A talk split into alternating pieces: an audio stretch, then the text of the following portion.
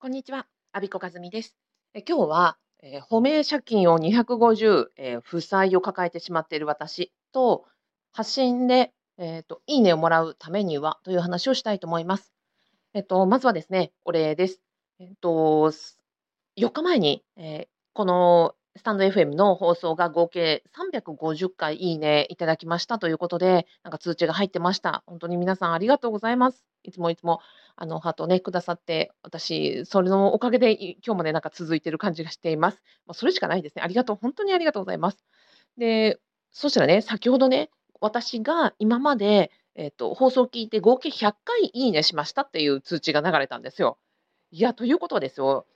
350個のいいねをいただいておきながら、100個しかお返しできてないってことなんですね。ということは私は100えー、250のいいねの借金を背負っている負債を抱えている人だということが分かりましたので、わあ、大変ということで、えー、これからですね、いいね活動を、え、ー、と、借金を返済すべく、まあ、これ、えー、今まで以上にたくさんの方に、え、いいねをつけて、えっ、と、つけてというか、お返しをしていかないばというふうに思ったところでした。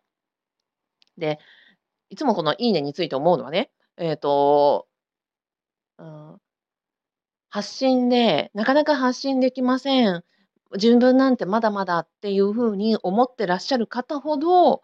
あの、人に対する評価が辛くて、いいねをつけなかったり、あとはなんかディスったり、うんと、なんかできてない部分を指摘されたりとか、あとは私、ユーデミーという動画教材販売してますけれども、星5つつけられるんですね。マックス5つつけられる。最低は0かななん0か0.5かそのぐらいなんですね。で、その星の数の付け方を見ていると、やっぱりなんか、うん、発信する、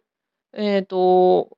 ことを大変さを分かっている方ほど、やっぱり5をつけられるんですよ。だから内容じゃないんですよね。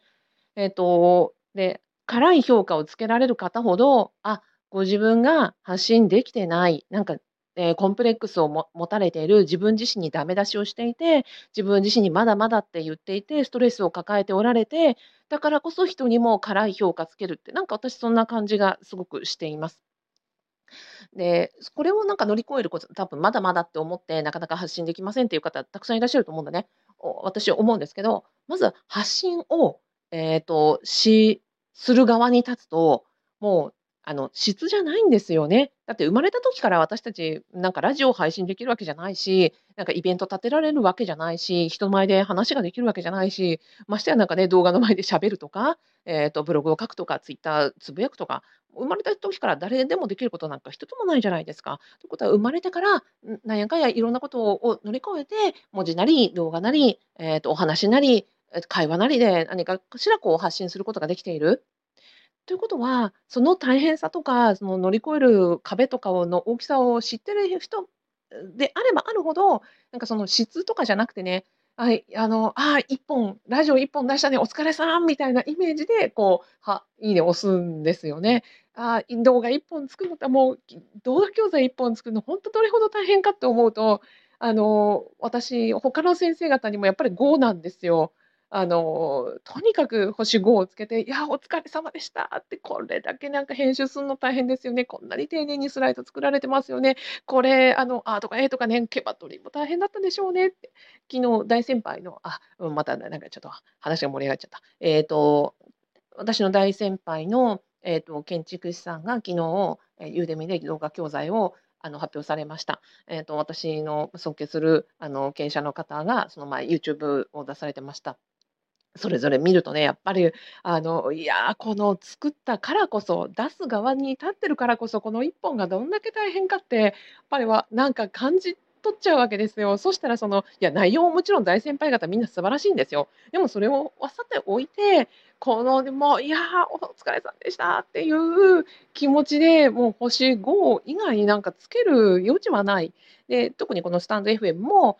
あの、私、聞いた放送は、あの、基本いいねするんですね。で、それは1本ね、作るの時間かかるし、アップロードもかかるし、タイトル決めたり、ネタ考えたりってするので、たとえ1分の放送1分出すんでも、その裏にはどれだけ大変かっていうの分かってるので、